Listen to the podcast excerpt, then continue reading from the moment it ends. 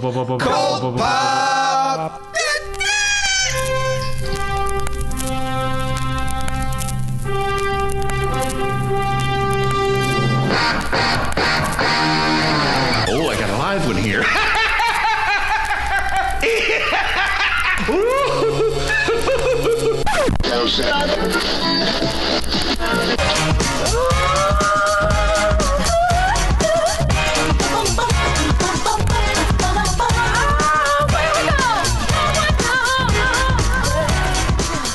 What's up to all our sidekicks and henchfolk out there in the Geek Nation? You're currently tuning into the Cold Pop Podcast live stream, aka Spoiler Alert, episode 762, wherein we will review a couple of these past week's comics as well as talk about some fun pop culture topics for your listening and viewing and feet rubbing pleasure. Uh, probably, I'm going to assume Hawkeye, the TV show. I'm your host, Johnny Destructo uh, of Johnny Destructo's Hero Complex, located at 4327 Main Street in Philadelphia, PA. A super rad, dope ass shop which caters to nerd and nerd adjacent individuals of all shapes and sizes. Joining me tonight is Brian Lieb Hey,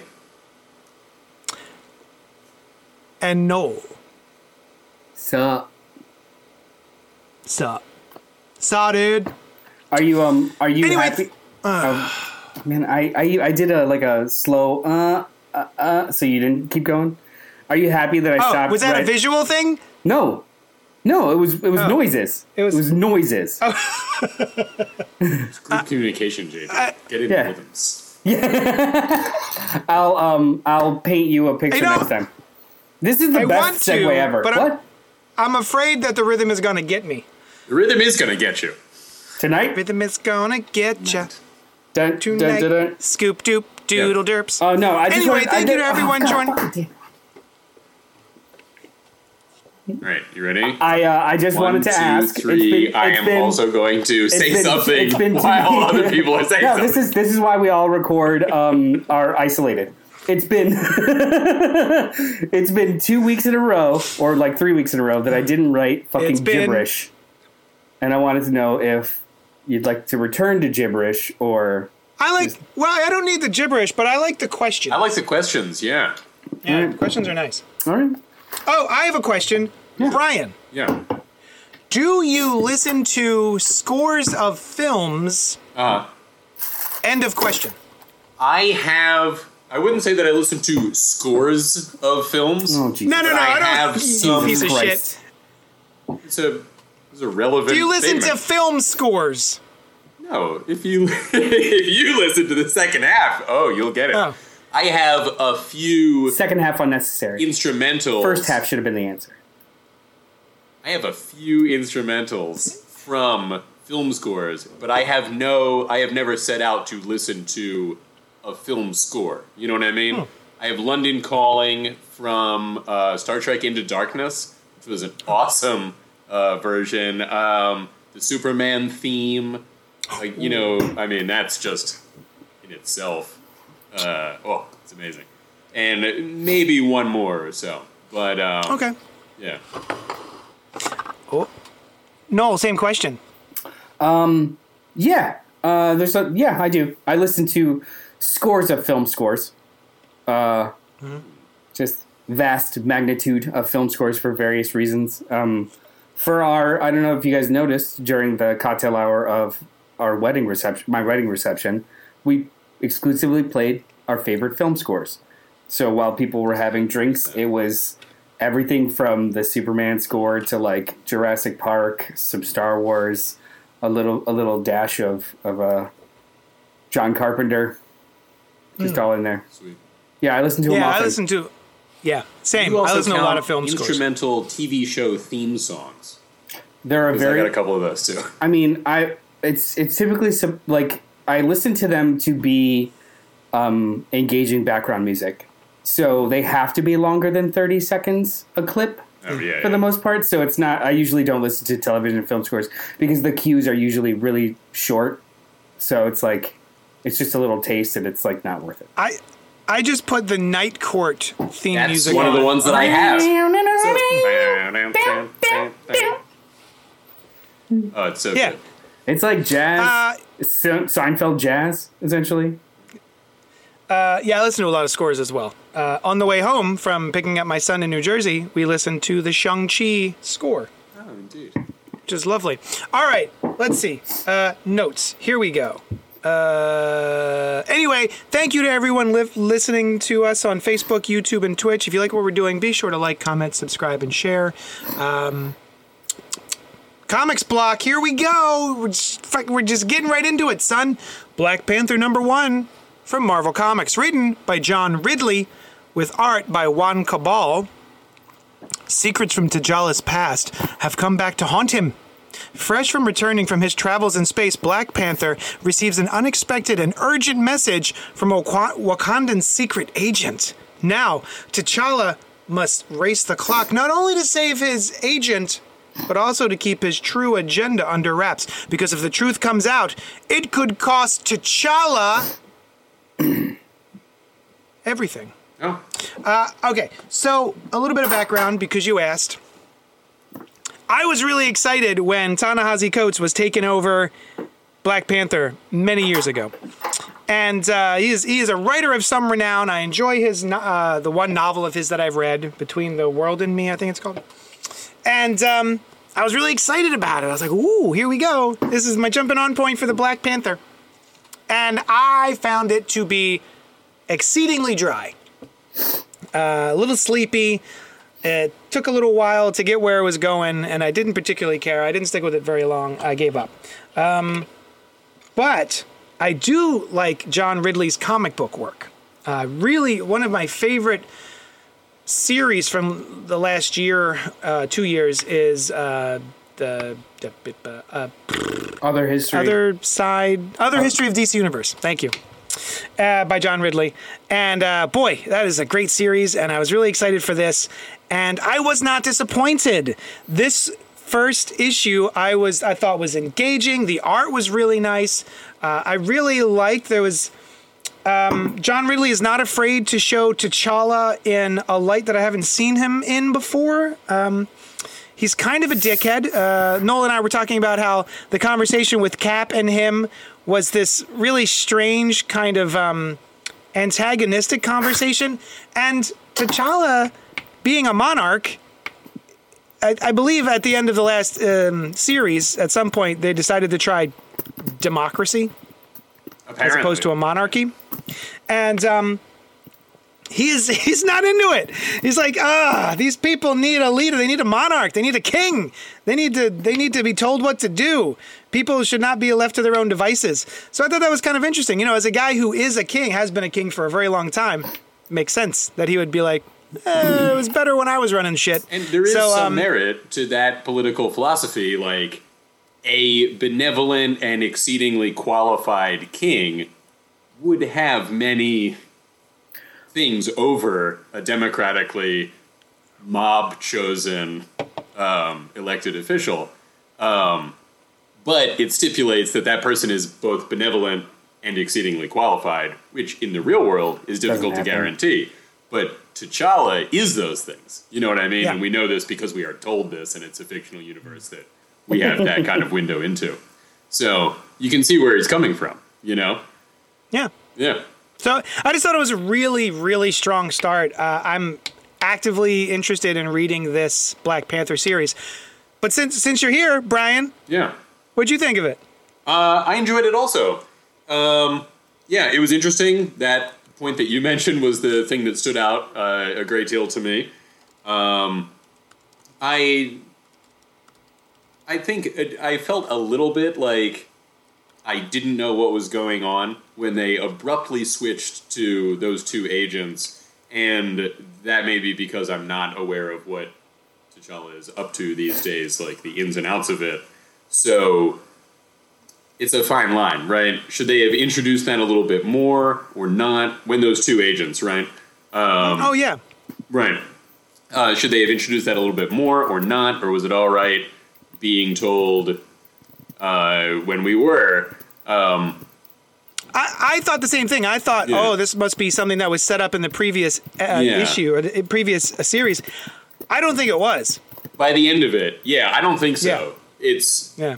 it, it's tough to fault, right? Because if you are a regular reader and there is a certain amount of comics that is just for the regular reader, um, then you know, should they set everything like that up? And they did tell you what was going on. It was really just me second guessing the story that was being told because I didn't know what was happening. I I didn't shouldn't finish. Have known. I didn't finish the uh, the Ta-Nehisi Ta-Nehisi Coates run. I, I read the first fourth of it, and I have the rest of it like waiting to finish.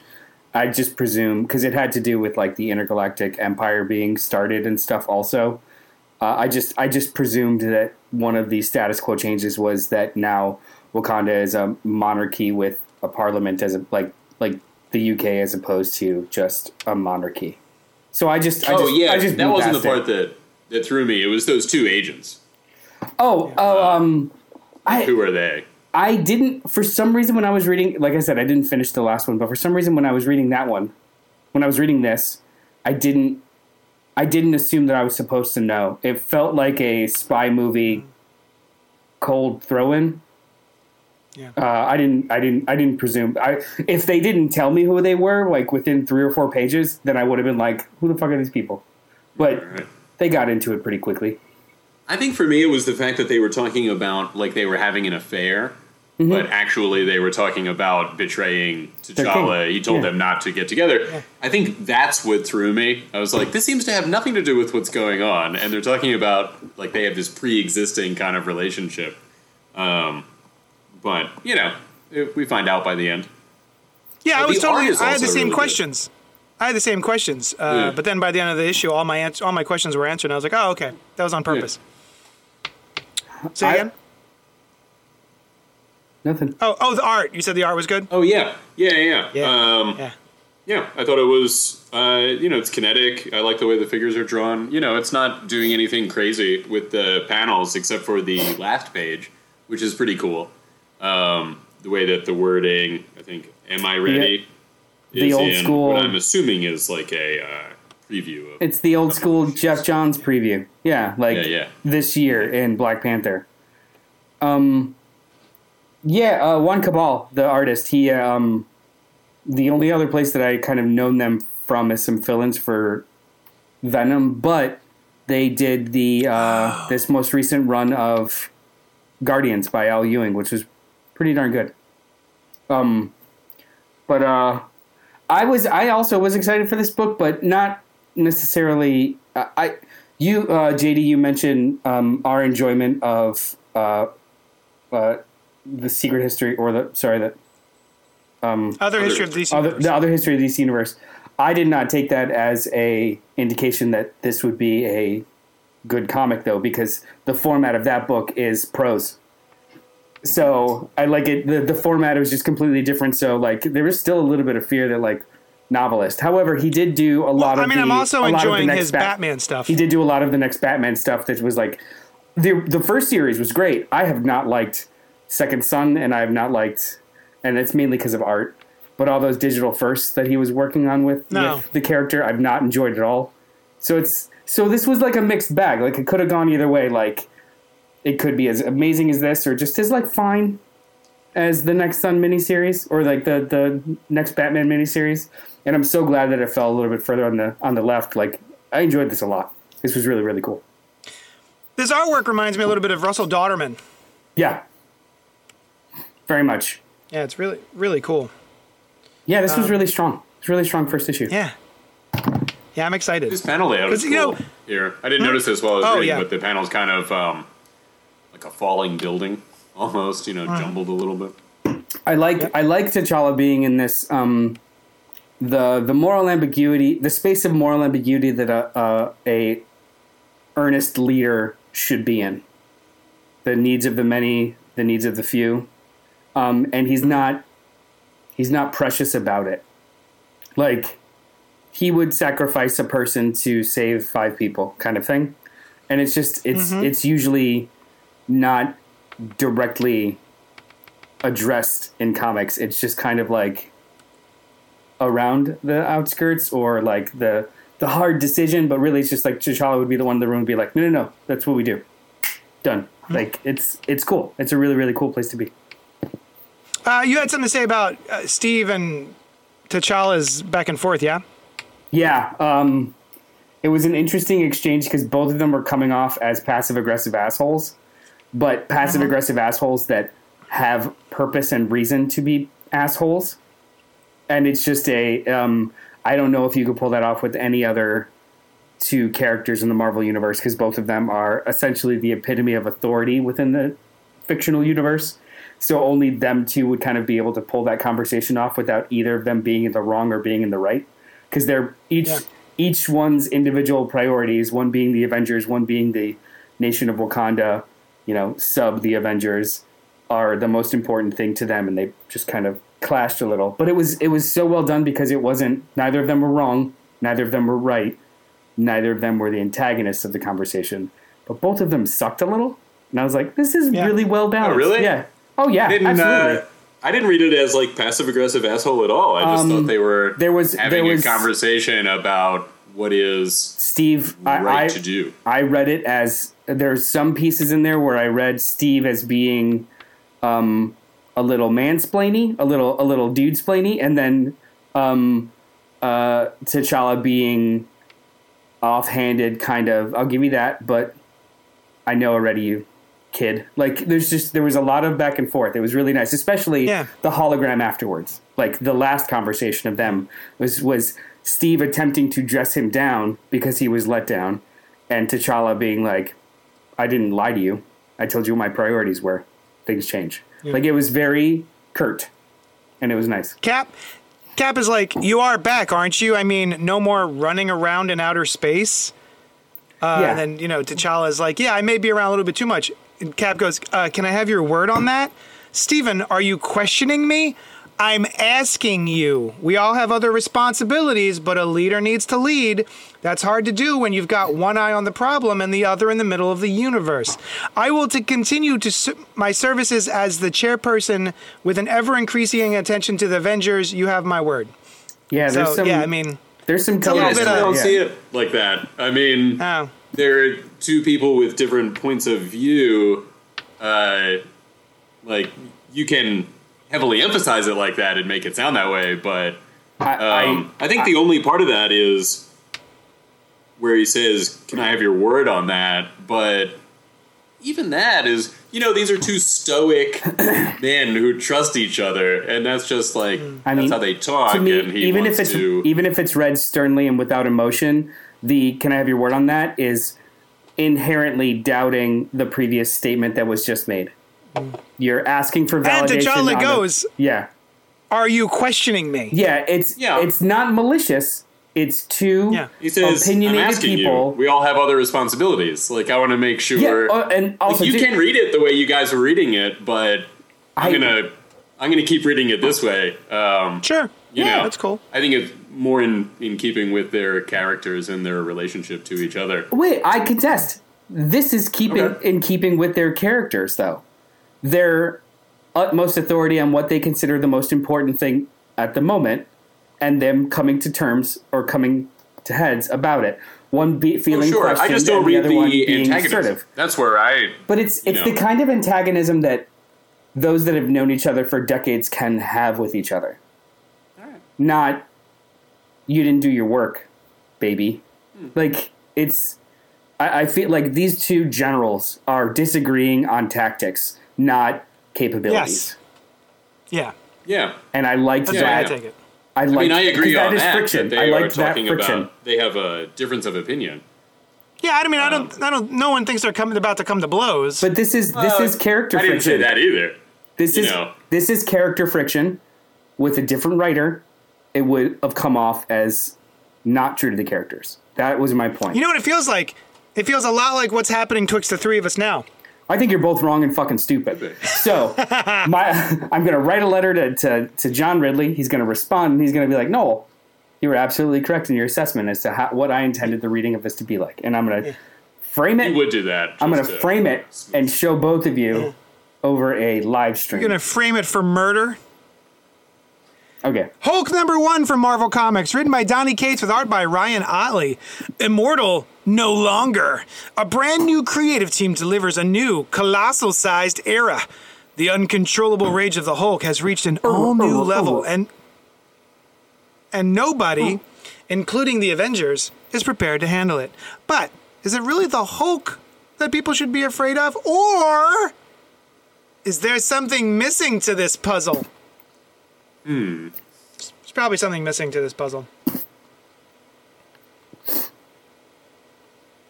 I heard so many good things about Immortal Hulk, and I dipped in. I, I, read the first chunk of books, and then because my life is a shambles always, I fell off, even though everyone was telling me how great it was, and I was like, yeah, I'm going to catch up. And then I didn't. Um, but I do love Donny Cates and I love Ryan Ottley. So uh, I was actually disappointed that Ryan Ottley didn't draw more of the Amazing Spider-Man run that uh, that he was attached to. Um, and hopefully he'll stick around longer for this Donny Cates Hulk.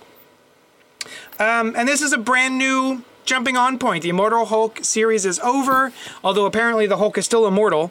Uh, and Bruce has come to the realization that he's not immortal, but the Hulk is. And it's a whole new thing. Um, it's it's pulling a little bit from Peter David's run, where we've got the big psychological door, right? And you know we kind of put the Hulk behind the door, and he tries to get out. Um, but there's some other strange elements going on here that I wasn't anticipating. I'm gonna start with the Hulk should never be in armor. And it looks dumb as hell every time they do it. I'm trying to remember. I think they did it for all new Marvel or all new, all different Marvel, and he had Yeah. I think that was like- was that Bruce Banner though, or was that Amadeus Cho? Uh, it was Bruce, but it was it was like Doctor Banner. Oh, Some, yeah, it was a. But like he would turn into the Hulk, and then the Hulk would have like chunks of armor on him that just looked dumb. This also looks very dumb. This uh, this Hulk outfit is is dumb looks, as hell. I think it looks Um, wonderful. okay. I, I do. Uh, it's it's in keeping with Donny Cates's over the top sort of silliness that I appreciate usually, um, and maybe I'll grow to appreciate it more. Uh, this this armor, but right now I'm like, oh, that looks that looks like something out of Invincible, yeah. which is a great series, but a different series. and um, I do I do like. Hold on, I'm gonna bring it up. I like the name of this issue, Smashtronaut. Uh, that's very in keeping with I think the, the sort of the stuff that Donny Cates does. Um, but basically, what it what it posits is, what if the Hulk this entire time has been protecting us from Bruce Banner, and so Bruce Banner's in control. He has segmented the Hulk and him into three separate personalities that I guess he um, has. I'm not quite sure how it works, but he has created sort of a, a psychological mansion, Just think Mind Palace, like Stephen King style. mind palace. you Yeah, know, like Sherlock Holmes style. Oh yeah, yeah. That's the that works too. Yeah, yeah. Um, Um, this is in Nobody keeping knows what's going on. You're in good company, JD. Oh, okay. Yeah. Good. Oh well, No. a, a couple things. Go ahead and finish. I'll I'll loop in. Oh, well, I, I'm- I'm just going to finish with I'm enjoying it. Uh, I Oh. think this is this is fun, and I'm curious to see where it's going. Uh, but it is it, like with Venom, it, it's taking some adjusting on my part.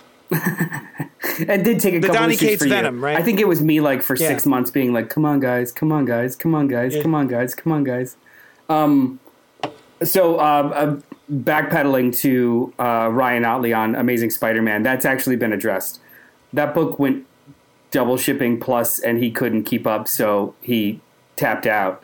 He literally has said this book is monthly. He intends to be the main artist for the entirety of the run, if not ninety percent of it. So Wonderful. they are very cognizant of the fact that this is it. Good. The idea of a lot of the seeds of the like some of the seeds of this are in the Immortal Hulk run. I've read about thirty issues of it. Um, the way that they approach Banner and his personalities is that it's like a system. They kind of it's like a timeshare system, and when you're not Yeah. on stage, you're backstage. So Yeah. It seems as though just the you know the extrapolation of that is that Banner has kind of identified ways to weaponize different stages or personas for his ends. So the idea of being like well, the Hulk is the ultimate spacesuit. Fuck it. I'm gonna use him like I'm gonna I'm gonna use him like a vessel and his anger like an engine, and I'm gonna go explore. I think that's rad as fuck. I think that's really really cool. Um, I don't think it's it's obviously not going to work. It's going to be it's to be Yeah. nasty. Um, this is fail. this is not unlike the much less entertaining uh, Jason Aaron quick run, where in order to tell their story, they made Banner the villain and Hulk a victim of Banner's machinations. It didn't really work long term. Like it, they it was a stretch to keep making him a matter and matter villain, which was really weird and uncomfortable. So I, I hope that there's more to this than that. Um, but uh, but yeah, and I like I like the armor. I think it's fucking stupid. I like it. I it's it Oh, it serves cool. yeah it serves a purpose in the story for me. The idea of him wanting like if a scientist wants to turn something organic into something functional like a vessel, it would require accoutrement, right? I, I like it's not just a super suit. It was a literally a. Uh, I think the helm. It's it was in the free comic book day issue. The helm is um, a navigation system from AIM, and then like the nodes are, are specifically like a power source thing. Like, yeah, I'm okay with it for now. This Yeah, is all. This is all too. conditional, It right? was the way that Banner was doing what he's doing. I don't think it looks very good. Um, I, uh, I so this book did not grab me, and I was really looking forward to it. Like I've been looking forward to this for a while, and I thought it was coming out earlier, and I'm like, all right, yeah, the Hulk, and uh, I don't know, Banner's the Banner's taken over. It, do- it just feels like not anything that I haven't seen before and wasn't into the previous times that I saw it. You know, it's like, well, Banner's the bad guy. Or is he? Hopefully not. Otherwise, I don't know. It's just. I was looking more for like a return to Hulk. And, uh, This is not that. not, no, not really. Um, What is Return to so, Hulk? I don't know. Donny Cates has done some cool stuff. Thor was cool. We'll see. I- uh, I, I can I, I this is for both of you guys. What is a return to Hulk? Because personally, I've read, I think f- three or four different modern runs, and I don't know what status quo is for the Hulk for the most part. Like I've There's seen, a I've seen a wide them. range of things, right? Like, there's not a status quo, but just sort of. And this is not. This is not intrinsically out of Mm-hmm. it. Um, just when I was reading it, I was kind of like, "Yeah, this is the direction they're going." Eh, you know, and um, the art is great. I mean, the art is phenomenal. Ryan Ottley. But yeah, I don't know. We'll see. I'd like to try it for a few more issues because I like it when I'm reading the Hulk. You know, I like I- I, like the Hulk. T- Trust So, trust yeah. Donny Cates as far as you can throw him when it comes to hyperbole or, or selling his own books, but Mm. he he has mentioned a couple of times in a lot of these lead-ins um, that he's trying something new with the Hulk, and it's all gonna like it, it's gonna be weird at first, and please just stick with me for a couple of issues, and you'll see what I'm really doing. Like it's all of these. So I feel like he's a creator at this point in his career where he's got enough juice or enough clout to spread shit out instead of like hit with a hook Yeah. immediately. So I would definitely give this at least. I, I'm hoping to give it an arc to kind of see what it feels like because I didn't like Venom at first. I Yeah. pulled the first three issues and they just kind of sat by the wayside. And it wasn't until like four or five that I started reading them and was like, holy shit, this is. I care about Venom and I I, feel I mean, like for me, it will I don't turn know. on whether Banner is actually the bad force all along that the Hulk has been protecting. Yeah, from. that's weird. I, I'm You not a what I giant mean? fan of that. Right? Yeah.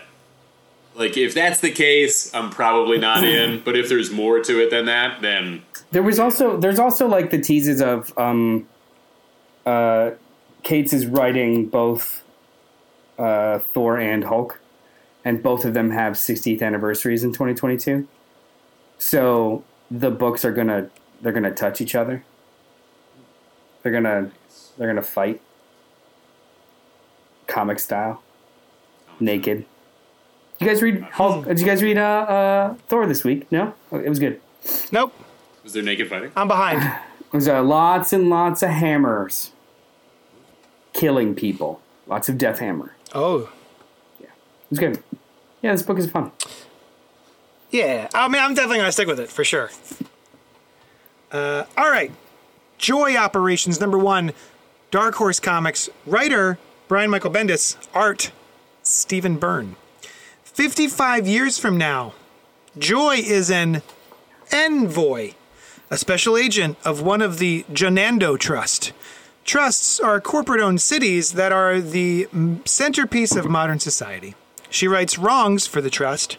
She is excellent, perfection, hard on herself, driven, almost legendary in some parts. Until one day a voice pops in her head trying to get her to betray everything she has ever believed. Boy, oh boy, I could have used this description before reading the comic book. I'm glad I um, didn't. Uh, I uh turns out um I didn't realize I thought I had finished this issue. Uh turns out I was like 3 pages from finishing it. Oh, Um, but I, I like I like uh, I like what I've read so far, and uh, I really like Stephen Byrne. I've been following him on social mediums for uh, quite a while now, and it's good to see him doing um, like a big profile book. It's really nice artwork. Um, his eyes have a lot in common with Jim Cheung's eyes, but um, it's it's very Bendisy. There's a lot of it's mostly talk but I enjoy that. I'm a Bendis fan. I like it when uh, characters are, you know, gabbing away. So uh, that doesn't bother me. Um, I'm not completely have hooked. As much of a I'm not completely hooked, but maybe those last three pages will completely hook me if I when I finish. Uh, well, there is there is a stinger in the last page that I was like, oh, like um, uh, applying a specific um, conflict immediately and not dragging it out. I thought Hmm. it was pretty cool. I'm, I'm I'll just straight up spoil it. She takes herself to the police. Like, Oh, really? yeah, they immediately just like so. If this character would have completely fallen for and or believed the voice in her head, the new voice in her head immediately, I'd be like, yeah, bullshit. She's supposed to be, you know, the greatest of great security agents. Period. No, she just takes herself in. She t- she turns herself in. Like I can't trust myself. Arrest me. Interesting. I think Yeah. that that's a solid hook. Um, you said it, it was uh, Bendisi, I believe, JD, or something of that nature. Um, I found myself pleasantly surprised throughout reading it that it he didn't. There was a lot of talking, like you said, but he didn't. Um, I don't know. Have the rhythm that he normally does. There was like one part towards the end, I forget what it was, but that it sounded like his kind of Yeah. it's almost Aaron Sorkin esque. Well, the complaint, like the- The, complaint that I've seen people make is, uh, I think it was like especially egregious, like say in in uh, Ultimate Spider-Man, where there were some like arguments or long-standing conversations in that book where literally everyone sounded like a sarcastic Jewish grandmother. Yeah. Like, Oy vey. yeah, oi, ugh, ugh, ugh. like Gewalt. e- everyone started sounding. Every character started sounding the same, and they all started sounding like Brian Michael Bendis as opposed to Aunt I May. didn't notice that. I guess it just kind of bleeds into the background for me, you know. oh fuck!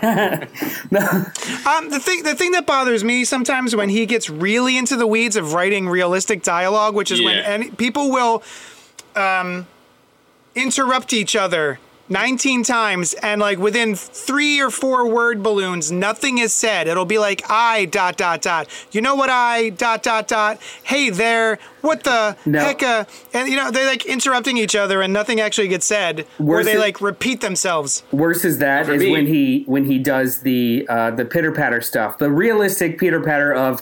Um, Yeah.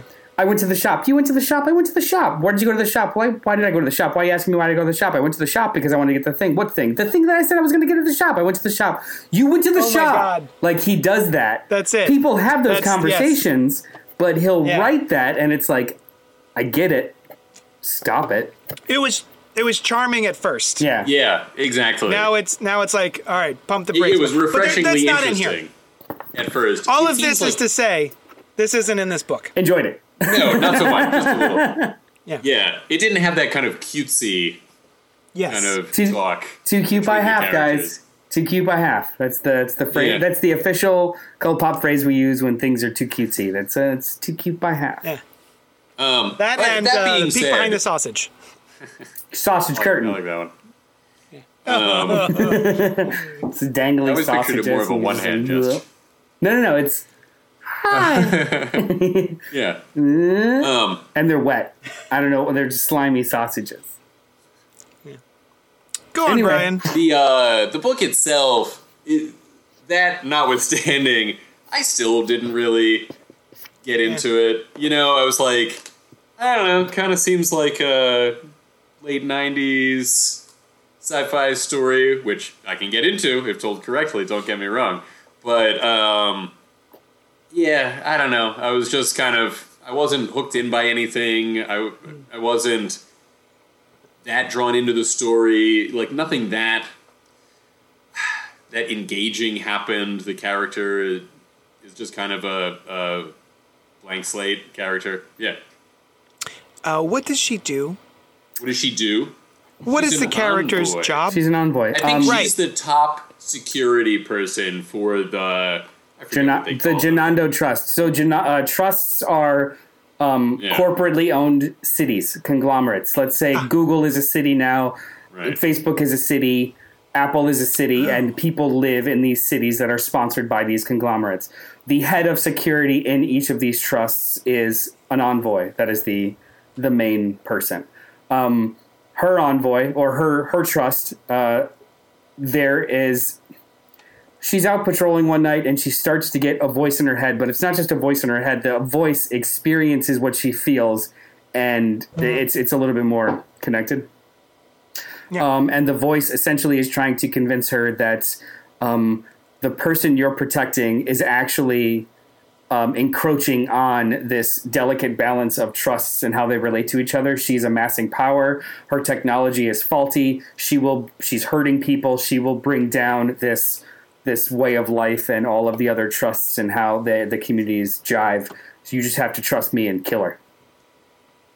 So it's it's cla- it's classic storytelling, right? You you you you take somebody that's ingrained in some sort of belief structure and you damage it. The only real hook here is that it's happening inside of her head, um, and the, you we have to just trust that that person is saying it. Stephen Byrne is awesome. Uh, sounds cool. The art looks great. I've loved Stephen Byrne. I, I did. I don't follow him on social media, but I absolutely adored every single goddamn pencil uh, scratch and panel of the Wonder Twins that he did with Mark oh, Russell that was him.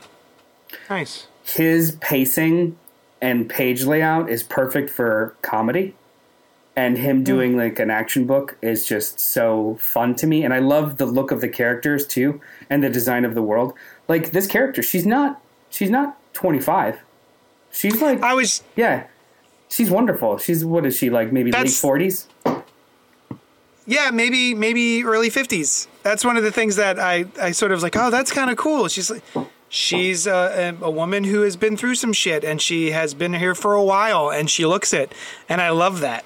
and i She's the envoy. the uh, yeah You I, yeah to that position overnight. and I I I I believe deep down inside of me that if there was five pages of just informational background on how this society works before starting this story, Brian might be more of a fan. Bendis has a really bad habit, or a good habit, depending on the the kind of like David Mamet school of screenwriting, where you start scenes midway through and you end them before they overstay their welcome. So he is very much a crash into a scene thing and figure it out later. But establishing a completely new status quo and a new world and new rules, I don't know if that's as successful that way. Like Yeah. maybe you need a little voiceover. Maybe you need a fucking grid, like a like a Hickman style interstitial on just what the fuck trusts are. What like the, uh, all of the trusts where where they stand with each other. You're in my a ma- verses. a map, What? something. Yeah, Yeah. What the what's up? What are verses? Yeah, you know man. what this reads like? Something. This reads like um, Joss Whedon's uh, Fray.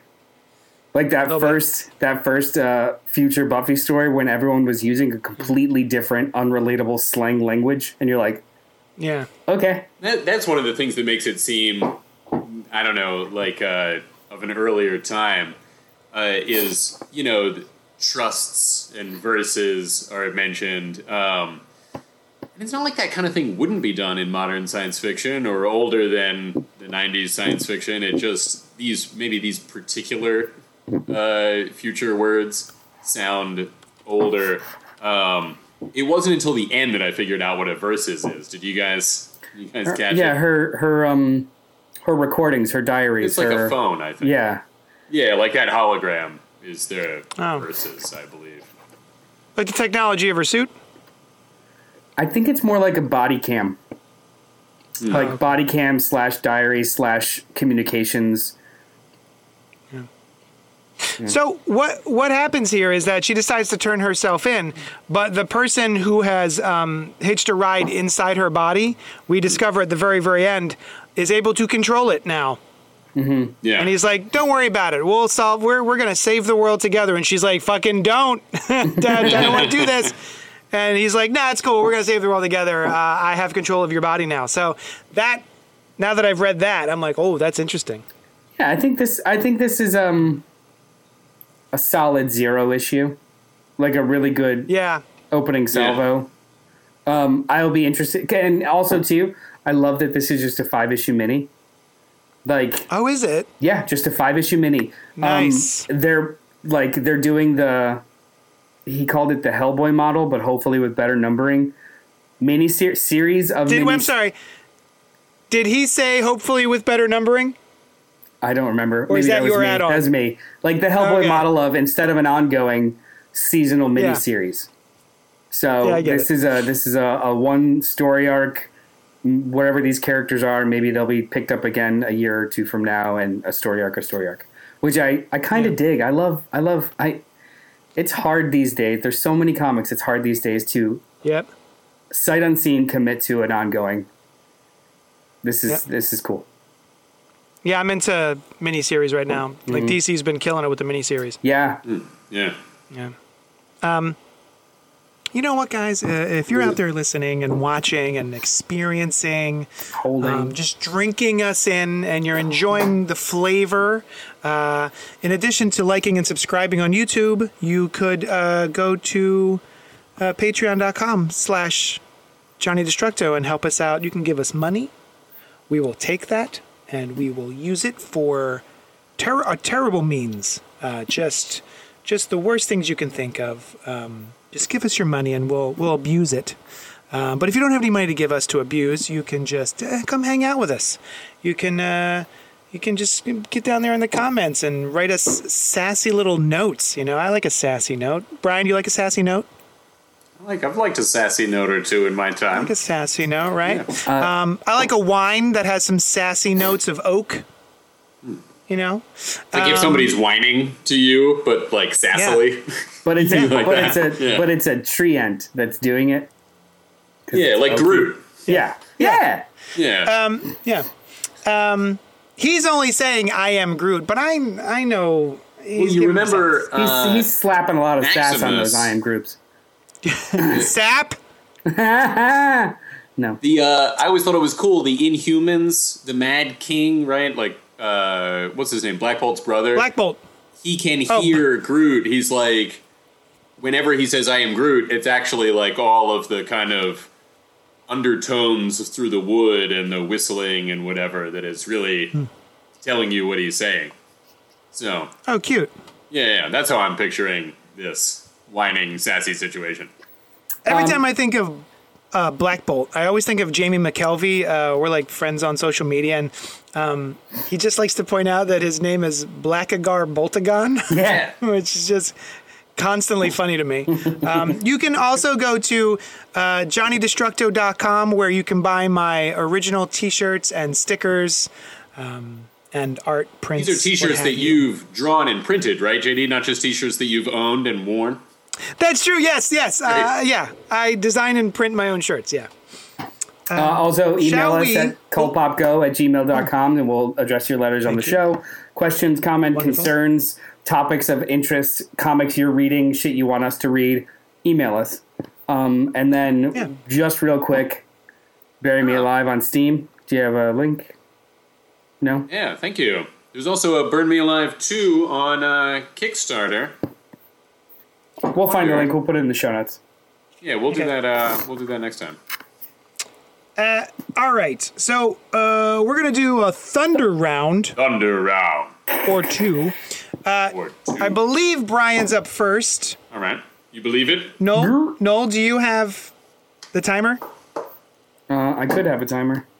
Because my Second, watch is call out up of, out the book, Jewess. Which I will be rounding. Oh, my watch is dead too. Hang on, let me get my phone. Oh shoot! I could just time myself. No, you can't be trusted. No, no. It's not how this I shit would yell out end of round and then Oh, keep talking, just like if you yell out end of round. Ooh, ooh, he got you, boy. Uh, all right, I have it. Here we go. I got it. I got it. I got it. I got Okay. it. I got So- it. I got it. What? Oh Jesus, fuck! I got it. What? Uh, what's a thunder round? I'll tell you. Thank you. Uh, thunder round is a 60 second review of a comic book. Brian's going to start us off with Grrl Scouts Stone Ghost number one. Is that correct? Uh, that is correct. From Image Comics, written and arted by Jim Mahfood. Superstar artist and comics making weirdo Jim Mahfood returns to his creator owned Grrl Scouts universe for a brand new six issue miniseries. Join Dio, Turtleneck Jones, and Gordy as they face off against the sinister and unpredictable evil of the Teeth. Hilarious, over the top psychedelic adventure will ensue, you guys. All right, Brian, are you ready? I'm ready. And Noel, if you please. go. Uh, I liked it. It has the art has this kind of um, uh, 70s underground comics kind of vibe. Not that I'm that familiar with that with that uh, art style, but I like the mostly black and white with uh, a few colors kind of thing. Uh, um, there's even a little of uh, well, just in the one of the guys, kind of samurai jack. That's very cool too. Um, the dark background and the two colors. The only place that it stops, they go to this like legal pad kind of paper um, to tell the backstory. It's very dense, um, and it, it kind of holds me up from this other feel of, of the rest of this careening comic. Um, it was very cool. The characters are engaging. There's this twist that happens at the end. I don't know what's happening, and there's just a, a cool look to the alien stuff and the alien design, uh, um, both technology and species. And uh, the main character is fun. End of round. I, I End of round. more. Ah! Whew, Ah! very stressful. I wish I had an air horn. In fact, do you guys know is this a Aruga. miniseries or an ongoing? I don't know. Mini. Oh, mini. Six issues, right? And um, Set me aside six of those, one of each, please, JD. Yeah, brah. Thank you. brah, brah. Bro, bro, bro. Uh, Brian, no, yes, Brian already went. Shut up. Uh, Noel is up next with, uh, I forgot what he's doing. Radiant Um, Black. Radiant Black number ten, Oh! written by Radiant Black. written by Kyle Higgins with art by Marcelo Costa. Solicitations are as follows. Welcome to existence, an unimaginable infinity beyond space and time. Marshall is trapped here, but how and why? Can he make it out? And what is the catalyst? Hit me up, All bro. right, you Let's ready? Do this shit. Yeah, let's I'm do it. gonna. 60 seconds on the clock and go. All right, look. Um, I am known for a lot of things, but one of those things that I'm not known for is extreme hyperbole. So when I say this is the best superhero comic book on the stands, know that I'm saying that from a trusted source of information. This is literally the best superhero comic on the stands across all publishers. Radiant Black just gets better and better every single issue. It is Spider Man slash Invincible slash Power Rangers slash Tarantino in Clerks. it. Clerks slash it's it's it's in the wheelhouse of so many wonderful things. The Venn diagram that this fits inside of is very surprising, very well done. Um, they play with the format. They invest in characters, and the universe that they're building is just so exciting. Every single issue gets better End and of better. round. I liked the confident, relaxed pace So unusual in a thunder round. It, I Right? So certain. it all came We're from gonna have here. to make them 30 seconds. it all came from here because I wasn't trying to. I'm not. I'm not. I like. I explicitly don't want to talk about plot of this book unless you're up to date because issue four something crazy happens. Issue seven something Yeah. crazy as fuck happens. Issue Uh-huh. ten it becomes a weird trippy black light life death thing. Like the Hmm. book just keeps upping the ante in so many fun ways. It it's got the excitement level of Invincible where um, you there are times when you were reading Invincible and you're like, they can't get away. No, they did that. Uh, characters die, characters get old, things happen, status quos changed. Like it's it's a it's there's a sense of familiarity because it is superhero comics and it's got so many references, but there's also a sense of danger because you have no idea what is actually going to happen next. It's really cool. Yeah. Uh, I book. second Noel's uh, entire Thunder round. Uh, I, man, I tried so hard to read all 10 issues this week, and I got through nine of them. And I was all set this morning. I was like, I'm going to read number 10, but then my day just, A bunch of stuff happened and I wasn't able to get to it. But boy, is this, if this isn't one of the most entertaining good times, uh, good time reads that I've had in a long time. This is, I'm very excited about this book. I really am highly into it. I cannot wait to read number 10. Highly recommend it. Uh, the trade paperback is out now. Uh, hit me up. I have a comic shop. I'll mail you a copy. Um, ooh, and this mother, he got he got the first issue uh, CGC'd at a 9.8, which is very nice. Signed by Kyle Higgins. Oh, snap. That's Um, awesome. Yeah, th- and also too, it's it's one of those image first trade paperbacks, first six issues, nine ninety nine. There's literally no reason for people to just pick up the first trade paperback. Yep. Mars Comics is in the comments saying, Wow, that sounds great. I have not read this book, just may have to find those back issues. Get it, get it, get it. Hey, you know what? Speaking of back issues, I like Spider Man. yeah. And uh, I am currently trying to collect all of the Spider Man Epic collections. Oh, I've got numbers 2, 6, 7, 21, and 26. But if anyone is out in the wild and they see 1, 3, 4, 8, 15, 17, 18, 19, 20, or 22, let me know and I will pay you for it.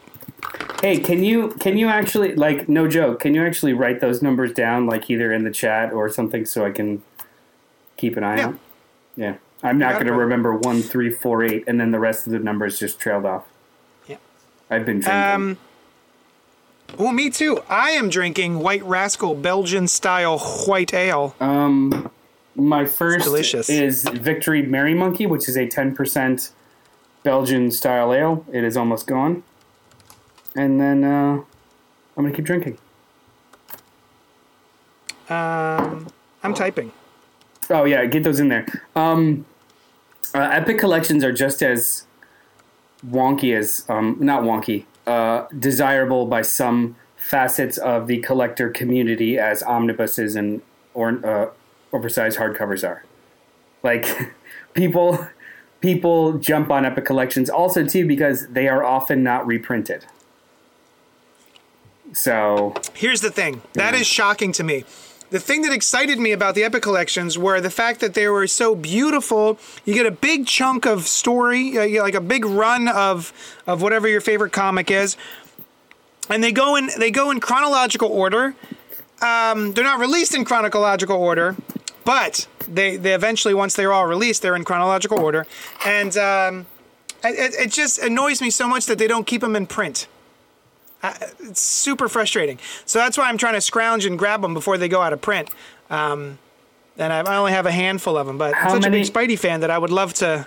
how many are there? Do you know? Um, Is and this One, is two, Amazing Spider-Man. Not there's 15 of them so far, oh. but it's not one through 15, which is frustrating. But it's it's they're called Amazing Spider-Man. Amazing, Okay. amazing Spider-Man Epic collections. Yeah. Um. All right. Actually, you can take 18 off of that one, Venom, because I ordered it from Barnes and Noble today. I found the copy.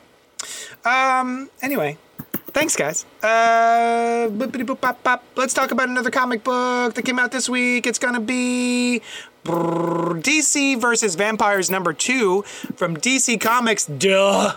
Written by James Tynion IV and Matt Rosenberg with art by Otto Schmidt. The war for the very survival of the human race has begun. A mysterious new vampire lord has already put a plan in motion to conquer the earth. And the first step is destroys the Justice League. But the world's greatest detective might be last Earth. Nope. But the world's greatest detective might be Earth's last hope. And it's time for the Bat Family to hunt. I did not get a chance to read this issue. I really, really liked DC versus Vampires number one. I was excited to read this one, and yet again, my day fell apart. So, uh, Brian, Yeah. stifle that yawn and tell me what you thought. Put it back in. I liked Thank it. I liked DC versus Vampires number two. Um, yeah, it's fun. It's a fun book. Um, I like when Green Arrow shoots one of the vampires through the heart, and he, you know, disappears just as he's just as he's being uh, uh, leapt upon, whatever. Uh, the vampire's leaping at him, and he should perfect. What would DC heroes do if they had to fight vampires? Kind of stuff, you know. Um, and it's cool. You've got the Bat family are kind of taking point on this, trying to figure out Thank what is God, too. going 'cause on. I, that? there's one thing. There's one thing we don't get enough of. It's Batman related Bat stuff. family. Yes. Um, they do. Damn it. I, I'm with you on that, but they do seem to fit in this in this story, right? Like he Hmm. gathers the people that he can trust. Uh, I was a little disappointed. Uh, how do you feel about saying who gets killed? I, Um, I I figured you'd have feelings about this. Yeah, I'm mostly just disappointed because I'm like, oh, we don't get to see him as a vampire. That kind of sucks, you know, or just in the story at all. Well, let's Like, let's spoil know. it. He let's spoil it. Um, I'm sorry. so- I'm distracted by Batgirl here. Goodness, Yeah, Otto right. Schmidt. Otto Schmidt, yeah. Um, so um, Hal Jordan is the sleeper agent uh, vampire on the Justice League, and he is making himself known selectively and murdering when necessary. And it makes perfect sense too because he is able to, with the power of his ring, actually like adjust UV, so he could be. Yeah, I think the it's a real good Yeah. reason. It was solid. Yeah. Um, so he would not be suspected by normal means. Um, and then they, they kind of hint at there's sleeper agents in almost all the teams. And I love that Batman actually kind of like tested his whole family. he he slipped them stuff. Um, but anyway, um, Hal has a heart to heart with Barry and kills him. he kills the Flash, and it's because How you know? the Vampire Nation uh, realized that even if they turned him, his because of his metabolism, he would literally need to eat the planet in order to be useful, and he could stop them. So he took him out. No, no, no, no. Sorry. I mean, it's it's a the dude they- vibrates. The dude vibrates through shit. How did Yeah. he snap his neck? He, well, well, I, he, he had put him through him in a green energy bubble, which He can't Willing vibrate out of a green energy bubble. Uh, it, it- like they they talk through it, so I I don't remember the exact details in dialogue, but he essentially comforts Barry into a chair that he makes, and they're both talking, and while they're talking, the chair just clutches him and keeps him, and then he tries to vibrate out of it, and he's able to like stop him. It was a whole like planned thing to the point where he just has him still and stuck in a bubble and adjusts the bubble to rip him apart. It's frictionless I space guess that I he can can't see vibrate Barry out not of. being able to vibrate through that. It makes sense. What's that, Brian? It does I guess I can see Barry not being able to vibrate through an energy construct. Like that part makes sense. Um, although, as I may have mentioned on the show before, I have never been a fan of the idea that the Flash needs to eat a lot to because of his super speed powers. To me, it doesn't make sense, right? Like he is moving far in excess of whatever of sort of, energy would- he is getting from 800 hamburgers that it's just like that doesn't make sense as an explanation that oh his metabolism is so fast. Oh, I thought it was super speed, and so he needs to eat a lot. I thought it. I don't. I don't. I. I never took it as a direct one for one, fuel in, fuel out. So much as the excess that the Speed Force can't. Um, you know, That like may be. They used to pitch it as like in the early Wally West days of that being the case when I was first exposed to it, Mm-hmm. um, and I think that came from the TV show, or they were at least around the same time, the '90s show. It was like I need to eat this much to maintain, you know, like I use up so much energy moving Mm-hmm. around like that. Also, it limits his powers, so I'm never into that kind of thing. But um, yeah, just as an explanation, it just always fell a little flat with me. Um, yeah. What is but he mainly actually? it's disappointing because Oh. we don't get to see the Flash do more stuff in this story. I, this is trying to be, and the, I, I mean this is a compliment. This is this series so far. It's trying to be DCeased. It's trying to be injustice. It's trying to do a shocking, uh, horror tinged miniseries um, where all bets are off. So one of the features of these series is how and who they murder. Shockingly, same thing with honestly, it's the same thing with Dark Knights of Steel. Like I feel like that's got the same kind of flavor of all bets are off um, we're going to do shocking things. So I, I almost expect every single issue to have kind of like a scene like this where Yeah. they will take someone off the board or someone will get turned. So I almost don't. I my brain doesn't like unless it's wildly egregious that like you know Batman would forget his keys and that's why he was murdered. Like as long as it's not just so egregiously simple and stupid or out of character as that, I usually don't nitpick at the. Or I'm not saying you are nitpicking, but in general, like I didn't even it didn't even register with me to think, well, he could vibrate out of this type of construct. Like I was just like, oh, they're gonna kill him. Okay, like I don't know. I, I did. This it's is like a brutal. Reading movie. this page, reading this page is brutal. and that was it too. The scene Like, he's itself been- was pretty good. Yeah, yeah, it's a great scene, and the fact Did that he like would drink the planet. Uh, Hal's emotion about it is cool too. Mm-hmm. Yeah, like he's he bummed. wanted to convert Barry, they just wouldn't let him. Yeah, Um, that he's like he's upset that he had to kill him. Yeah, this is a this is a fun Yeah, this- series. this is I a don't, cool series. I don't. I don't think it's as good as DCeased yet. That book was just 100 percent right out the gate. Especially so, yeah. I read one and two this uh, this week. I didn't read the first one previously, and because I don't think I was on that show. Um, I did not like the first issue much at all. They, the way that they handled exposition was just so clunky. Um, it seemed rushed. It's the pace was just super off. But this issue really clicked, and it was really fun. So I, I feel like they found their groove. Also, Otto Schmidt. I feel like the art wasn't as strong in the first issue as it is in this one. His style is very exaggerated and kinetic yeah. which could sometimes come off as loose. Uh, but he seems so That's- much more comfortable in this issue. That's weird. I don't think that that cover is by Otto Schmidt. That does not look like Otto Schmidt's cover work. Cool cover there. Also, Everyman is in. It what an obscure villain from uh, '52, I believe, is when he premiered. I Who's I was- Everyman? exactly. There are some he like was when Luthor was giving everybody powers in '52. I Uh-huh. believe he was one of them. One of the people that got powers and something. Oh, okay. Um, yeah, I'm definitely going to catch up with this. This is a lot of fun. I, I, I'm excited to read this. yeah, this is a fun series. I like Yeah. it. Yeah, I think this and it's twelve Yeah. issues. Nice. But uh, Um, speaking of like weird, uh, low rent supervillains, I think I was reading. I read the first couple issues of Iron Man by Chris Cantwell because I just completely skipped it. Oh yeah. The Unicorn. Are you guys familiar with the Unicorn? No. He's a he's a supervillain from like I guess the seventies. He's a guy called the Unicorn.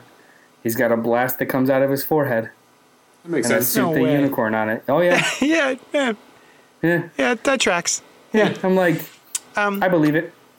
That's what I call myself. If I had a blast that came out of my head.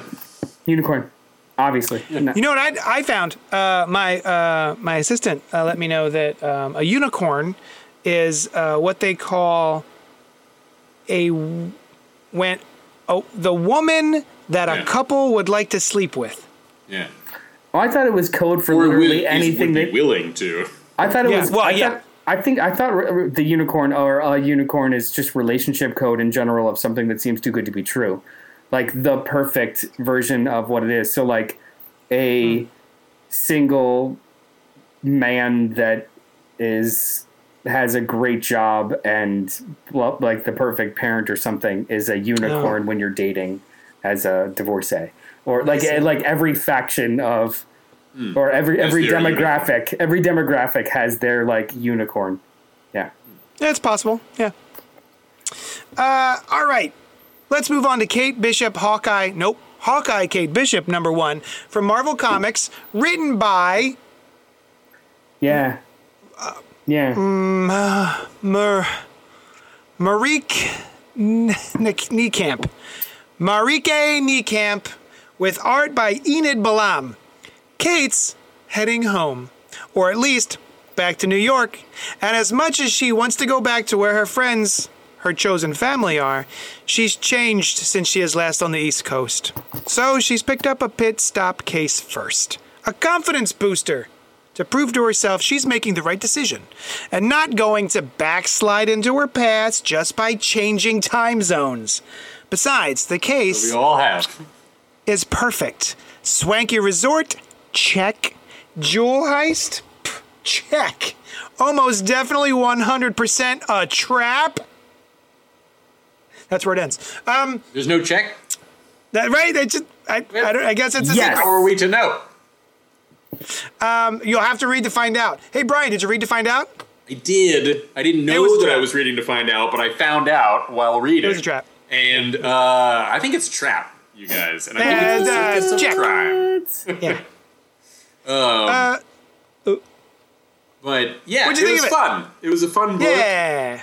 Um, I felt similar to Black Panther, but less egregiously. I um, I felt like I didn't know what came right before this, but Yes. I expected to even less, and it's fine. Like this one introduced everything um, in a in a handy way, in a very capable way. Um, I liked the texts back and forth with people. Uh, you know, trying to get her to come back to New York, or I, I thought that uh, interchange between her and the various people that she's texting worked really well and um, was delivered well. You know, it's something that I think we're still figuring out as a society, like how to put texts into some kind of medium, be it TV or comics or whatever. Um, so I thought the art was cool. I thought the art really fit the story. The fight scenes are kinetic and the people are drawn well.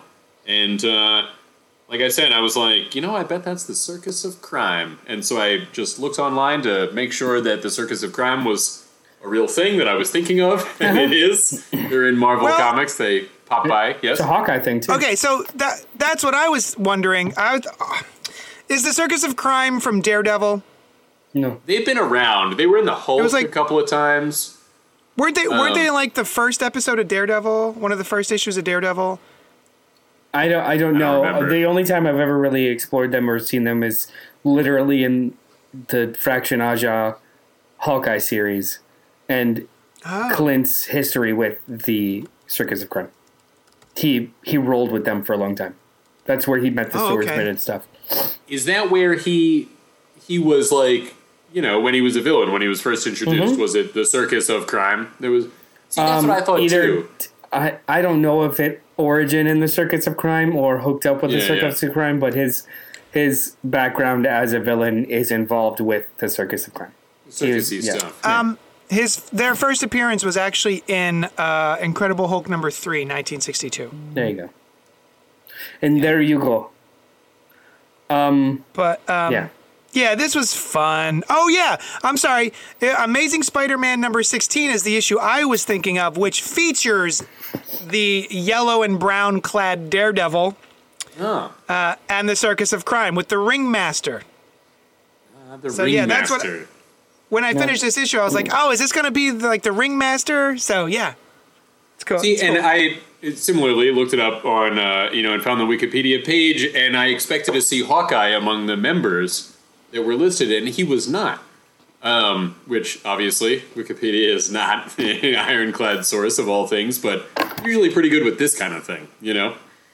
Um, so yeah, I didn't know I- what was going on there. I I did not. I am not making up in my head canon Hawkeye's association with the Circus of Crime. It No, is he definitely it's, was It's just a recent. member of that when they first encounters Captain yeah. America, right? It's it. I I don't I don't know. All I know is that it was two huge Marvel zombie nerds, one by the name of Matt Fraction and one by the name of David Aja, made it a component of their reimagining of Hawkeye. So it came from somewhere, right? Like it's just I, I'm not exactly sure. I just know that at least in modern Marvel comics, it is intrinsically kind of involved in the Hawkeye mythology.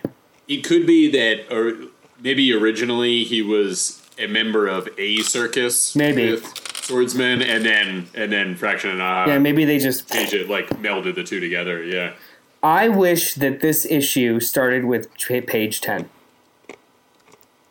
Yeah, that's that's like my only mild gripe with it. It was it's adorable, it's enjoyable, but the whole first ten page action scene and um, scene setting uh, ended up being kind of uh, just extended expository because the actual story doesn't start till like page ten when she's Yeah. saying goodbye to via note to her office.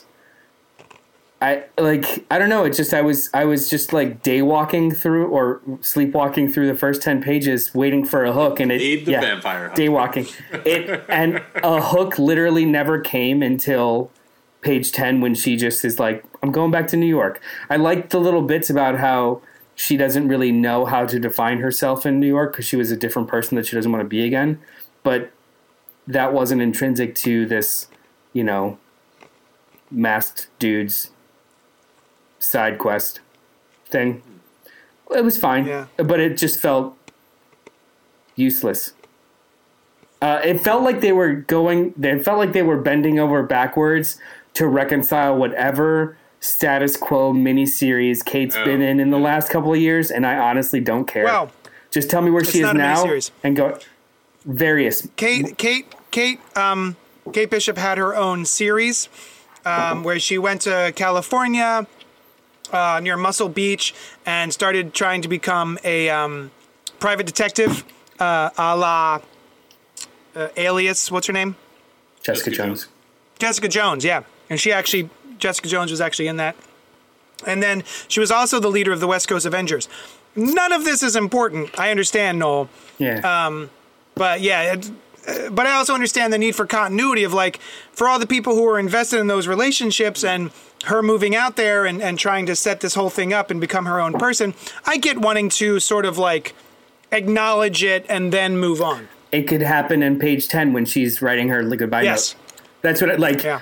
I get that. Just like give me one scene where it just acknowledges what happened first and we're telling a new story, but doing it mm-hmm. for literally for 10 pages over a just fine action scene with mass, you know, faceless goons. I was like, it felt, it felt like a digital issue or a zero issue that was just like tacked on for padding. And then by the time we finally got into kind of like the dynamics of what the rest of the series, I guess, is going to be the this like resort that's a trap, that all felt incredibly rushed. So I was like, Oh. I wish you would have. It did. It felt really rushed. Like I didn't know about her sister. I didn't know about her family history. I didn't know about those dynamics. I didn't know about the mystery. So like that all felt rushed because they padded the front to me. And I was Oh. like, I wish this Okay. was structured a little bit differently. It worked just fine for me. I, I actually really liked it. It didn't bother me the beginning and the end. I didn't feel the end felt rushed. I didn't think the beginning was um, unnecessary. I was in. Uh, I enjoyed it. I liked the text back and forth. Um, I do like the artwork for the most part. It's a little. It's interesting. It's got its own thing going on. Um, I'm gonna nitpick. It's such a stupid little thing. I've zoomed in here Is it the to a, a page. oh no. no. Okay. like ah th- she has left these people for the police and uh, the way she has left this gentleman trussed up is uh, to have the very tippy tippy toe point of the arrow holding his jacket sleeve How's he gonna get out of that? JD? how's he gonna how's he gonna undo that tip that tiny little piece of arrow that's in the in the in the wall. I mean, you're not suggesting he could just take the jacket off. That Are it. What? No. Uh, what I'm suggesting is he could literally just pull his arm off of it because I- this much arrow is holding him to the wall. I, like the the other hand is is like clay paste, so he probably couldn't get very Yeah. far anyway. But I like I, I actually want to nitpick. I, I there are two things that many artists do not like to draw. One is cars. The other one is dogs slash horses. And Uh-huh. I am not a fan of some of these panels of Lucky the Pizza Dog. Ah, pizza dog looks fine. What, this one right here. Uh, the top What's wrong with right. The top right. Just zoom in on him. I think he looks cute. And then and then he's later on he's running and like his his whole jaw is like dislocated from his face and then there's a weird dis- like right here on this left on the left. I I don't know why I just kept zeroing in on Lucky's depiction and it's just like, oh come on. Go down. Oh, it takes so it takes so long for this to zoom in. There he is. and he looks he looks like like Lucky by way of Jonah Hex. Yeah. That's how jowls in movement look, Noel. Okay. Um not All right, this is fun. Um, uh, it's it's. mm, I was really enjoying the Kelly Thompson Hawkeye stuff more. Um, I'm gonna try and give this an issue or two to see if I stay on. Uh, I really like the Kelly Thompson, the, the West Coast Avengers, and and her Hawkeye run. I think were so much fun. Um, so it's hard for me to say goodbye to that run, but um, this this could this could pick up. Did you read do you you read the whole Kelly Thompson stuff? I'm reading it now. Oh. I haven't read any of it. Ah, it's good. I, I, love I sampled I one of my sampled the. West I sampled the West Coast Avengers book and I didn't like it. But I would read Hmm. It's very silly. I would give the yeah. I it was um. I just I think I just think I wasn't in the mood for it. Meanwhile, like, been reading Runaways and it's my favorite thing right now. So like, I'm I'm not against silly. I just yeah. yeah.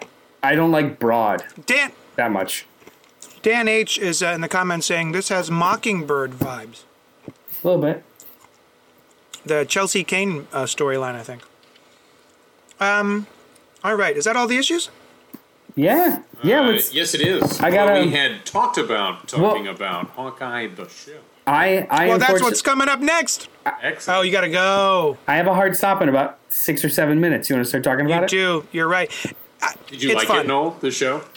Yeah, yeah. It was. Um, It Yeah. is a. Here, let me. Let, first of all, let's let's do this correctly. Let's move Oh. that. Mars says, Let's move these. "Wow, that sounds great. I have not read this book. Just may have to find those back issues. No, that was old. That was old. I think that was about Radiant Black. That was Radiant Black. We already read that one. Um, Welcome to Gutter Talk. we got We're six minutes. Um, yeah, Hawkeye uh, episode one and two. I liked it a lot. It was adorable. It is. Me too. is so incredibly cliched and tropey. It's fine. I'm Yeah. in. Stakes are relatively low. It's all character focused and it's comedic. Great. I love the way that Jeremy Renner's Hawkeye is so nonplussed with everything. Yeah, Everything. he's been there, Yeah. done that. uh, like and to match him with the energy of of Kate, where she's very charming but also very aggressively pushy, and he like the scene. Where they're just yeah the scene where he's just walking her to work and she's like hitting him with stuff and he's she's like well what do you think about this like I don't think about that what do you want to do here I don't want to do that like it's Mm-hmm. not a problem for me because it's not a problem I I don't care and I just loved It's that not- energy. It's not quite as pathetic as um, Tom Holland's Peter Parker constantly leaving messages for Tony. Uh, but that was perfect. Like I am though. ready. I think that was perfect for for that version of Spider-Man. Whereas this is Oh, yeah, absolutely. it's but not I'm saying it's, it's, it's it's yeah. it's much more confident because Mm-hmm. she is. I, there was a couple of articles and uh, complaints I've seen where she's a she's a Mary Sue, blah blah blah. But you know what? Hang on, hold on, hold on, hold on. In the purest sense of the form, yeah.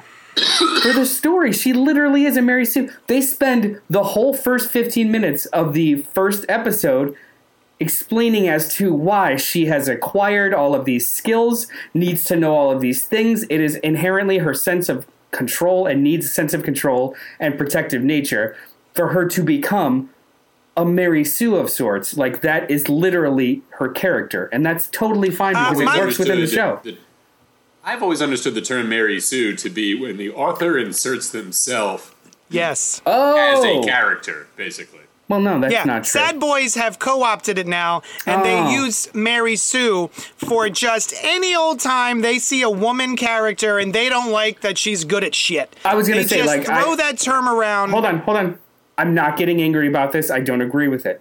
In regards to her being a capable character and acts as a deus ex machina within the scenes and situations that they put her, it makes perfect sense that she's capable and has solutions. Yes. It is her character. Well, that makes literally. her not a Mary It's- Sue. but they're complaining in the in the sense that they are mislabeling Mary Sue as somebody who just mm. knows how to do stuff for the plot to move. Yeah, Well, she is, and that's the entire also- point of the character. But also she is someone who has been training since she was What did I just say? eight years old. What did I just say? Right. Yeah, I'm agreeing with their misuse of the term because it's accurate and it's a plus, not a pro, not a con. It's a pro, not a con. It's it's the feature, Uh, not the Mars bug. Comics is saying, "What is a Mary Sue? Not sure, really." you want the fake one or the real one? Let's start with real. The real one. The real one is when uh, uh, Robert Heinlein did this a lot. When I, I think it actually comes from uh, Star Trek fan fiction was the name of a character, Mary Sue, and it's when the author kind of you know being a especially in fan fiction being a fan of that thing inserts themselves into a story and a character who's very very similar to who they are in real life but is good at everything and solves whatever problem it is and all of the other people that in the show that they love turn to their character that is them and say you're great that is something i never could have done that was amazing It's- and um, it's flagellation. It's it's uh, self congratulatory validation that they insert into Yeah. the story. Yeah. And Yeah, ma- different uh, writers it's who are not writing fan fiction have done it to different degrees. You know, sometimes they use it, I think, as a, as a mouthpiece to say what they want to say, their opinion in a story. And You mean- they do it because you mean an agenda? Themselves in the story. yeah. Um, Fake But, one. uh, people people who I call sad boys on the internet um, have sort of taken that phrase and they just keep misusing it. Like they call Rey a Mary Sue, even though she fails a lot in Star Wars uh, in the sequels. Um, and so anytime basically they see a female character that has abilities or powers or or uh, capabilities that they don't think they should have, they're just like, ah, it's a Mary Sue. yeah, I think I, those people think that these things are unearned, right? Like Yeah. that's Yeah. their supposed gripe with it is that Yeah. well, this character just showed up and she's automatically good without having to work for it. Never Yeah. mind that like characters start out that way all the time. Oh, They yeah, I was gonna say, like, they're- they're already good at something. their definition of Mary Sue, the most perfect example of it is Luke Skywalker. Yeah. He's a, he's a fucking Yeah. farm boy that gets like three lessons in the Force and like takes out the entire Death Star. Death Star. Literally yeah. three lessons. That movie takes place over the course of like 48 hours. Yeah. And he's able to. He finds out what the, entire- force is. Yeah. yeah. All in the same. All in- you but like same logic applied to Rey and, and the Force Awakens. Like, how does she Yeah. hold her own? Like the fucking Earth split and they couldn't fight. Relax. Like, Also, Kylo Ren was shot with a goddamn bowcaster, which throws Also- people across the room. we saw her like four like earlier in the movie did like destroy like 14 people with a bow staff. Like she's not incapable. I don't Yeah. know. It's just She's it's- been surviving on a desert planet by herself for like over a decade. Although, So anyway, Mars. That's what a with Mary Sue is. dolls. Although uh, Mars Comics says, asks if it's a know-it-all, and I think not really in the original sense, right? Like, yes, but they, in context of the story, are justified, and that like they actually do know what they are talking about in this Yeah. thing that is written by the person that that they are Yeah. in the real world. Yeah, But like, yeah, it's usually unearned, right? So um, like. They, they think that a female character is able to do things that and there's no reason why she can do it. Where um, when to go back to the show, it's established Oh, yeah. immediately that she uh, sees Hawkeye in action and wants to be him or wants to be able to protect Yeah. her family. So she just starts training as a very young girl. From, and that's like, why she eight- has all these abilities. Yeah, from eight to eight, or uh, what is it like uh, ten to twenty-two? I think that's like a old twelve because it's Yeah, twenty twelve 22. to twenty twenty-four. Um, yeah, like the whole opening sequence is literally her acquiring every single like black belt level and archery trophy, and like she just goes hard. And I I love the idea of this character being so incredibly capable when it comes to physicality and or talent, but so incredibly green when it comes to just interpersonal skills, taking hints, understanding how like that is ripe Yeah. for for my enjoyment and I just really enjoyed it. My wife um who is used to we every Wednesday we watch these shows as like just a a, a thing in our house. Um and she's used to Loki and WandaVision and eh, like things feeling like events. So Yeah. The smaller nature, or the slightness of the first two episodes of this, she was like, "Oh, yeah, it was it was good," but there was no like ramp up excitement. So I was like, "Just just hold with it. It's supposed to be smaller." So like I I I know that not everybody is enjoying it as much as me. I think I was going into it with that perspective, right? I was like, Yeah. all right, it's only Hawkeye. It's not going to be anything, you know, so mind blowing. And um, but it was fun. You know, it Yeah. was a, it was a lot of fun. I enjoyed it. I didn't think I wasn't going to enjoy it, but I didn't think I was going to care about it that much. Um, but uh, but I did. It was cool. Um, you know, of the of the non-powered Avenger shows that we've gotten so far, I think it's the best. This Same. and Falcon and Winter Soldier, I guess, are the is the only other one. Um, right? I love it. Yeah, I'm having a bucket Uh, of fun. Yeah, it was a lot And of she's fun. she's the yeah, she's perfect. yeah, she's great. I like that she is seemingly the you know the more main character. She's the, Um, she's the main antagonist. Yeah, I, I like that they dropped both episodes or two episodes at once because they it really Yeah. was one episode to fully establish Yeah. Kate, and then Yeah. they Yeah, if it ended after the back up to first episode for this one, I you know I still would have watched the next one, but I wouldn't have been anywhere near as interested Mm-hmm. uh, Yeah. as interested in it. Once the story gets going, it's much better. And I'll tell you, her stepfather, I was like, "Who is that guy?" As soon as he walked on stage, I knew exactly who that was. I wasn't sure. I had forgot. You know, I don't know that character that well. Um, Me neither. I just knew him from Yeah. Empire, honestly. Oh yeah, you're right. Um, And it, I didn't remember his his name, but I'm like, that guy's got to be some guy. You know? Yeah, look at that He's- mustache. nobody's- He's somebody. That sword Yeah. guy. That sword man. Yeah. Yeah. Nobody's that Yeah. interested in swords without having some sort of Without uh, being sword man. Yeah, super- that being Yeah. sword guy. Sw- st- stab man. Um classic uh, way of finding out by Kate Bishop. That was very cool. I always like that kind of thing. Oh, yeah. She's like attacking him for real, and he takes her out with no problem. I'm I'm very intrigued by like whatever uh, mafia style machinations are happening on the background. So like I'm super intrigued by the murder mystery part of it because these are names that I don't necessarily know in the Marvel universe. So it's what is this going to be connected to? The mother is in a very interesting situation where she's the head of a globally recognized security, but has dealings that seem not on the up and up and Shady. started the whole series with having arguments with about stability with the father. So there's Yeah. there's there's ripe for all kinds of like weird things and who's the going to be the actual bad guy. I just like I think it's I think it's really dope. And also too, Echo motherfuckers, that was Echo. Yeah. I wasn't gonna spoil it, but yeah, No, as soon as doesn't as soon as we saw her, All bets are off. It's Echo almost a week. always start off as a as a villain. Yes, she is a hench. She was started out as a henchman of of uh, of Kingpin, who Oh, uh, you know raised her after killing her father. yeah. But yeah, as soon as I saw her listening to the stereo that way, I was like, oh, that's Echo. yeah. Well, I mean, spoiler or not, they they did announce that there will be an Echo Disney Plus show. Yeah. Yeah.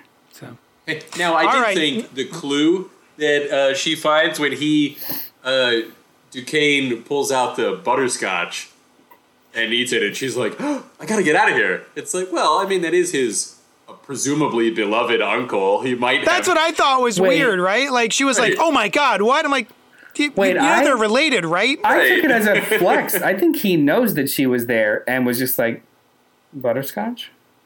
Like Oh, you think he I did no, that on purpose? I genuinely took it as a flex of his. Like I'm under your skin. Oh, that's interesting. Have fun. oh, I didn't get that. Uh, that's how I. Yeah. That's how I took Oh, took I it. see. Not not her Yeah, like it makes sense. having an aha. More of she him was being very like, strong in her reaction to it. You know, it's entirely possible that like that place uh, had cameras. Because she stops there and picks it up and goes monogrammed butterscotch. So he could have seen that on the video camera, or whatever, and been yeah. This this That's is her flex, him flexing on her. That's a good point. I, I it could be. I thought wrong, that was weird. I'm like, Right. Like he Like, why are knows. you You like he weirded probably out? goes over because there he was he was he was Yeah. playing with her the whole time and Yeah. lying to her, and then it was just like you know you think you're onto me, butterscotch. Eh. Now I wonder also if you know because Armand was telling Armand? Duquesne like, "Oh, this this uh, fiance of yours is maybe up to no good," but I wonder if she is What, like Brian? if his version of bad news is not that bad of news. You know what I mean? Huh? You know what I mean? huh? That's right. What? What, Brian? I stopped listening. I'm sorry. I'm sorry. I just I got right. buzzed. But you're Uh, sure. you're, anyone in the yeah, I was comments have, listening. uh, I was response to listening. I was listening to you. what if? What if? I got it. I'm very excited for this show. I think it is. It is. It is uh, appropriately tropey in regards to action movies and uh, rom or um, buddy cop movies and the holidays. It's perfect. yeah. Oh, I love that it's set in the Christmas. It's it's in explicitly the an action movie trope to have like Christmas themed or holiday themed um, action buddy cop Yeah. comedy machinations. I think it's great. And I really, really oh, before we go, I my favorite part of the whole fucking thing is Clint's relationship with his wife. He Right. tells her everything. Literally Yeah. everything. Yeah. She is a She part of like every has move. an opinion about it. Oh, yeah. and they talk. And she I and she even knows that like one of the moves that he's gonna pull is a Nat move. Yeah. Is a Black Widow move, and every time there's been there's like two two scenes I think where they sort of like reflect on the fact that Nat existed and was very important. Um, yeah. And I was just like, oh, I like I, I a lesser show would try and create um, inorganic or just fabricated or or jammed in conflict by having that just tropey like, well, you said you were going to be home, like making her a nag or making him a liar, and they just have this Yeah. well worn in understanding of each other, and I I Right, like this fucking is how it's loved gotta it. be. I have to Yeah, I go loved take it. care of this thing. Absolutely loved it. Yeah. Yeah, it's like MJ and Pete, yeah, yeah, or in, So the in the comic LARPing books was that I. fun. yeah. That was so definitely dumb. never gonna see that guy again. Grills? Yeah. I mean, I think he's I think he's going to be pivotal to Phase Four, but we'll see. We'll see. All right, we got to get out of here. Noel was supposed to have a hard stop at 10:30. It's 10:53. We love you. Thank you for hanging out with us. Email us at coldpopgo at gmail.com. Let us know what you're thinking of Hawkeye, the TV show. And um, that's it.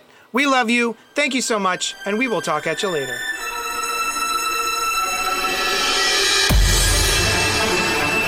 Thanks so much for listening to Spoiler Alert.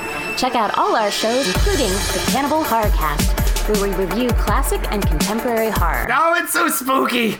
and Gutter Talk with the Black Tribbles, recorded live every week at Johnny Destructo's Hero Complex in Manayunk, PA.